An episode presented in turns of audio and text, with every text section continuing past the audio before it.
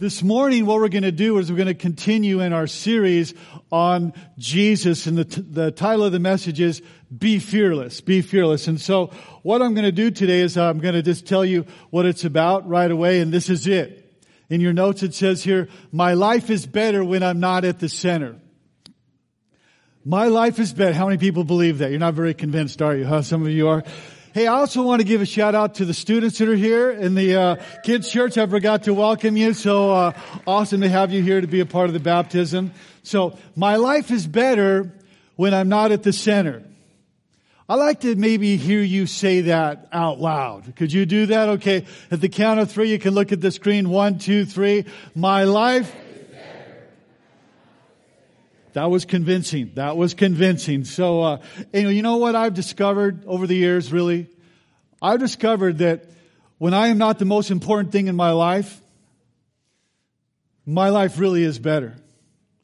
You know, I want you to think about this. Think about the people in your life that live the fullest, best lives. Just think about that for a moment here. Think about the parents. Okay, think about parents for just a moment here. Think about when you have kids and you realize that you are no longer at the center of your life.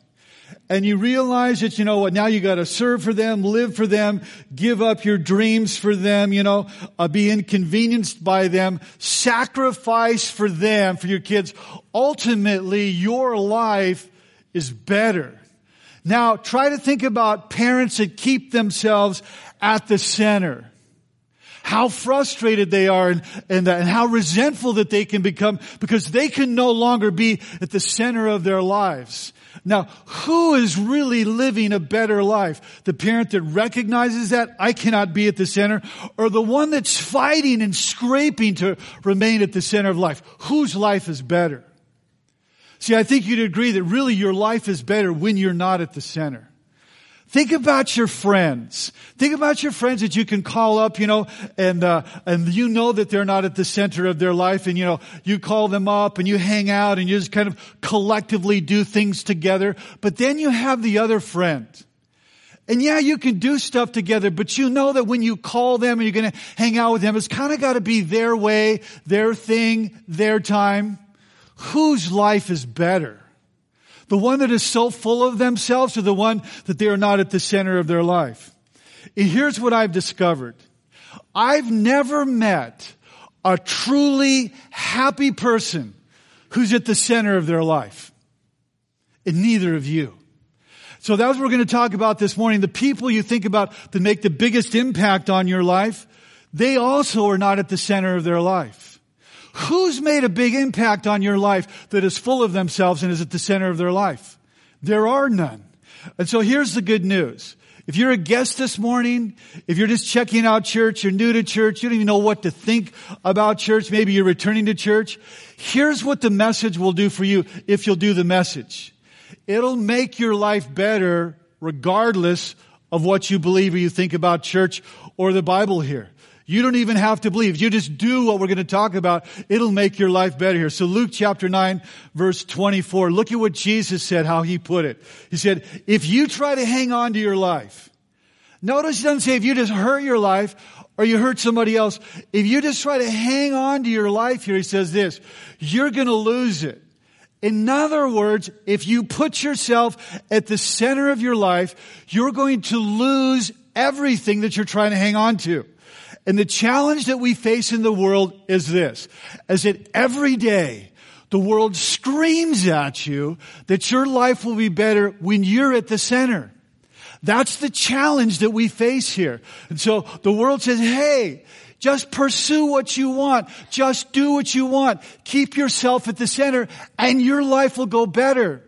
And Jesus had the audacity to say, no, that's not how it works here. And so we're going to spend the rest of our time unpacking this here. So when you live for yourself, Jesus made this sweeping statement. It'll not be your best life here. You'll lose it here. So he talked to the disciples. I think he'd want to talk to us this morning and help us understand that there's a strategy out there that you're going to face when you leave this building here. And that strategy is to help you to participate in your own destruction to help you to participate in your own destruction.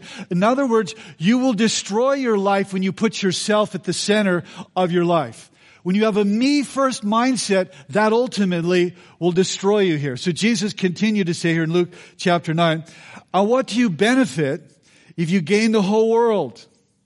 You gain all the stuff. You gain all the money. You gain all the power. You gain all the significance. You gain the whole world here. Watch this and what he says here. Okay. What is it going to benefit you? It says, but you yourself are lost or destroyed. See, when we live for ourselves, here's what happens. You get smaller. When you live for yourself, you get smaller. And so, uh, and you begin to live a life according to Jesus, it's a life not worth living. How confrontational is that? Then when you put yourself at the center, Jesus said, that's a life that's not even worth living here. Luke chapter 9 continues, but he says, but if you give up your life, for my sake, you will gain it. You will save it here. Jesus said, you gain, watch, you gain by giving up. You gain by giving up. You go up by going down here. Is that the best promise or what? And so my life is best, when I'm not the most important thing in my life. So in our series, what we've been doing here, uh, we've been unpacking scriptures that are, that are, that are central and pivotal to this. And we've looked at Philippians chapter 2, and I just want to remind you about that. It says this, Paul wrote to the church at Philippi and says this, be humble. Thinking of others is better than yourselves. Don't look out only for your own interests, but take on the interests of others. Give value to other people. Okay. You must have the same attitude that Jesus had. And here's his attitude. Here's what we're called to live right here, which is basically don't put yourself at the center. And he talks about Jesus. Though he was God, he did not think equality with God as something to cling to. Instead, he gave up his divine privileges and he humbled himself. He became like us and was not at the center of his life. And then, and then, and then it says uh, down about verse 14 or so, says, now you figure that out, what that looks like in your own life. It says, let that mind be inside of you here. And then, uh, it says in Matthew chapter 23 verse 11, Jesus goes on to say, after demonstrating what that looks like, an other-centered life, he said, the greatest among you was going to be what? Your servant. The greatest among you is your servant. Now think about that. According to the world's definition of greatness, how many people can be great? You can talk, so I'm asking you a question. how many people can be great according to the, the world's definition of greatness? Yeah. And so, according to the world's definition of greatness, if you have immense wealth and power and money and position and beauty and accomplishments, you'll be great. How many people can be great according to Jesus' definition of greatness, which is to serve one another? How many people can be great? How many? Everybody can be great. I don't know about you, but you, you know, uh, if you could peel away everything inside me and look at the core of my being, you know what? I want to be great. There's something inside you that wants to be great too. Jesus said the way that you become great is you, you serve. Uh, the greatest among you will be a servant here. And so now let's consider de- Jesus' definition of greatness because it's open for all of us. And so, and I want to point this out that uh, how is it then that we become, I want to spend the rest of the time talking about this, how is it then that we can actually become servants? What is the dynamic, the behind the scenes dynamic that so works within us that it would cause us not just to hear about it in church, but actually want to do it, actually want to be servants of God? Well, I want to use the story of the prodigal son to unpack this uh, and what it means here when we really grasp this. I want to remind you of the story there. It's in Luke chapter 15, but it's an incredible story of God's love. It's an incredible story. And you need to know there's a couple groups of people that are listening. And so what Jesus is doing is he's trying to demonstrate what God's love looks like, what God is like. And so he speaks in a parable or story. So he tells this story to these two groups of people. And there's one group of people, and that group of people was the think I've got it together group of people. You know what I'm talking about? They were actually the church folk, and, uh, and so that group of people was there, and they were listening. And then there was another group of people, and that group of people was known as the notorious sinners. Okay, that was a group that did not have it together, and so um, maybe you could think about what group you're in. Think about what group you're in this morning. Those are the two groups, the notorious sinners that don't have it together, or the church people that went to church on Sunday morning that think that they have it together there. So, which group are you in? So anyway, so they're trying to, they're trying to understand what is God's love like. So Jesus tells a story about this prodigal. And the prodigal does this. Here's what the prodigal does. The prodigal goes to his dad and says this. Hey dad, you can't die fast enough. In my mind, you can't die fast enough. So just give me my inheritance and I'm going to live however I want to live. And amazingly, the, the father gives him his inheritance. And so he burns through his money on good times and, you know, fast living there, you know, and I mean, he's wild, you know, X-rated wild, out of control, you know, a parent's worst nightmare. He's spring break on steroids, okay? He's just out there. That was funny. I don't even care what you think. That was funny. So, uh, but he's having good times, good feel good hits, you know, partying, the whole thing, possessions, pleasures, going crazy. And what happens to him is happens to everyone that goes down that road. It's a well-worn path here. And uh, everybody that plays that game ends up alone, broken, and broke. And that's where he ended up. And so what happens is he ends up feeding pigs, you know, and he's like feeding the pig slop and thinking like, I'm so dang hungry. The slop's looking pretty good. And then he thought, you know what? I, I didn't have it that bad when I was back home. I really wasn't that bad. So the Bible says in Luke 15, he comes to his senses. After a long while, he comes to his senses. And then then uh, there's a there's a scripture which is so beautiful in here. Uh, I just want to read it to you. It's so beautiful that uh, it says this. And so he returned home to his father. Watch this. Watch. Don't miss this. Everybody, listen. And while he was still a long way off, his father saw him coming. This is what God is like.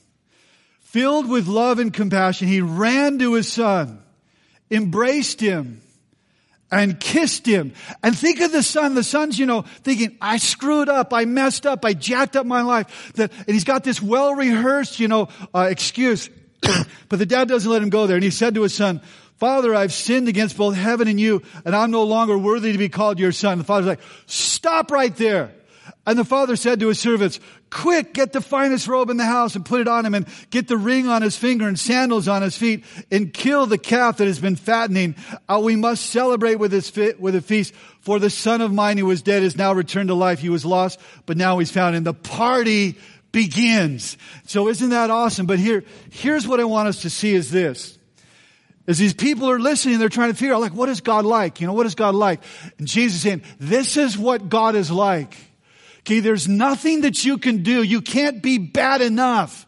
Look at what the kid did. The kid that said, Dad, you can't die fast enough. Here's the heart of the father. When the son was still a long way off. There's, there's the son and there's the father and, he, and he's looking and he's pacing and every day he's looking out and I wonder if my son's going to come home and he, and he sees him like there, like there he is.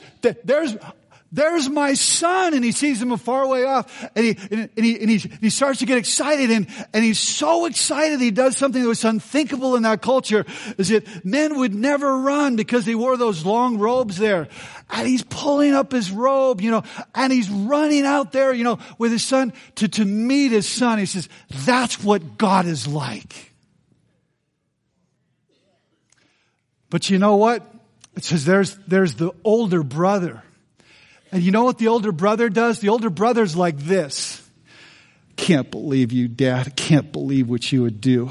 I've never been bad, you know, and, and, and, and I never even got a goat, you know, and, uh, and my brother gets the fatted calf. By the way, who is the saddest person in the story? The fatted calf.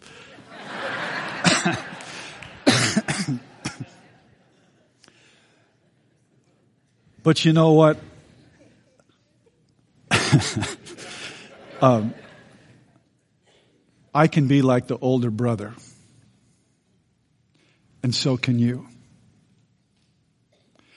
Because see, and maybe, maybe it's not true of you, but it's true of me, is that sometimes I miss the love of God and I miss the implications of the love of God, which is this, is that God did that for me. God did that for the speaker this morning while I was a, a far off, while I was doing my own thing, while I could have given a rip about anything having to do with God. He came after me. He loved me. He reached out to me. He sought me and he saved me. And I can forget that. We can forget. We can forget what's been done to us and so that it doesn't transfer to others. And so the other week, um, um, uh, in, in the a church office and uh, somebody wants to have an appointment with me. And, um, and so I had an appointment and a homeless, a homeless guy. And so the homeless guy comes in and he says, I got three things I want to ask you. I thought, oh, he's very organized. And so we sat down. He said, I got three things I want to ask you. He says, the first thing is this. He says, will you do a Bible study with me? I want to learn the Bible.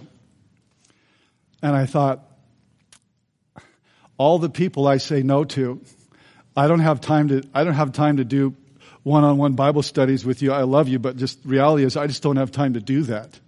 And so, he says, I want to, I want to learn the Bible. Would you do a Bible study with me? And I said, I wonder if he knows, you know, like, I'm like the older evil brother. You know how uh, I'm, I'm busy. And, um, and I thought for a second, but I felt like God say like, say yes to him. Say yes to him that you'll do a Bible study with him. And so I said, yeah, we'll do a Bible study. And he was so excited. He said, "Can I write papers? And uh, can you give me homework?" And uh, and I said, "Oh yeah, you better take this Bible study serious." And so uh, you to take this thing serious. I said, "I want a summary of the chapter when we meet next time." And so uh, so I'm driving to church this morning. He walks around. Uh, he walks. You see him on the streets all the time, and I saw him. You know, and so I I, I went out of my way, and, and I said hi to him, and he said Friday, 10 o'clock, right? I said, Friday, 10 o'clock, I'll be there. I'll be there. And I said, and see it. And so, anyway, um, but God puts people in that, like our, like that in our lives there, because for us to realize that, uh, as Jesus said, when you do it to the least of these, my brethren, you do it, you're doing it unto me. And I think sometimes there's carefully disguised people that we don't even realize, we don't even realize it. God is putting them into our lives uh, and, and, we don't realize that, you know, uh, that they're not just, you know, faces or numbers, but like they have a name. They have a name. So yesterday I sat down, I had breakfast with him, and he said, they know me around town as Michael Stokes. I said, well, it's good to know your last, your last name. And so, uh, but, but here's what I want to, I want us to get is Jesus said that, look, when you serve the least, Okay, and the lost and the lonely and the forgotten and the widow and the poor and the orphan and the prisoner. Jesus said, you know, you, you may not realize this, but you're actually, you really, like you're serving me. And we, when, and when we begin to understand God's heart for people, it changes who we are and changes how we relate to other people here. And so, you know, there's the people on the streets and we just don't, we don't know their story. So I asked Michael his story. And, uh, and he says, you know, they put me on Ritalin when I was a, when I was just a little guy. He said, that's like crack cocaine, you know. He says, that's like a drug when, when that's done. And then, and then when I was 15, I left home and I went to, uh, I ended up going to, um, to Washington and for 20 years, I'm medicating drugs and alcohol 20 years and, and then, uh, and I weighed 550 pounds.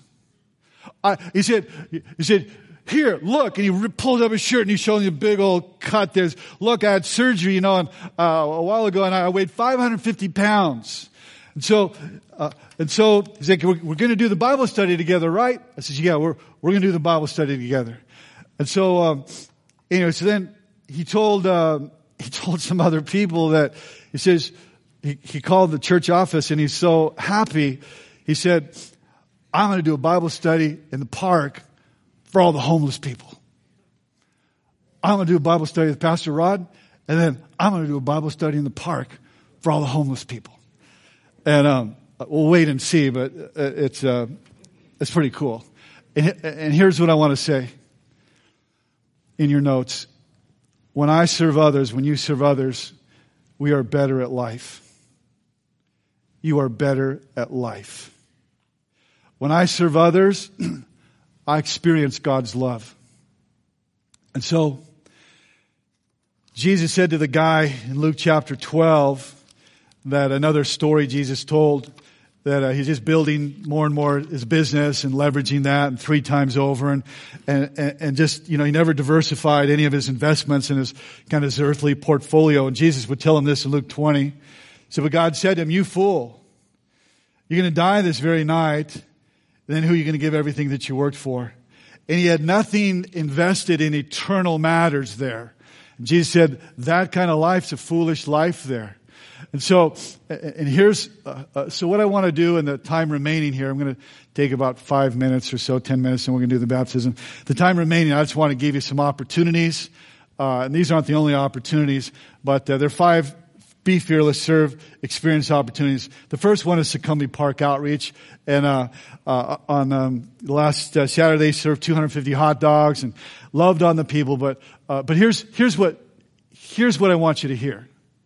Because people do that and churches do that. But here's what I want you to hear. Here's what one of the men said.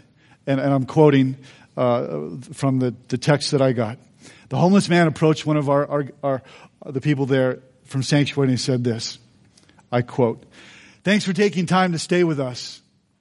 Some churches come in, take photos to share with their church, and then they leave.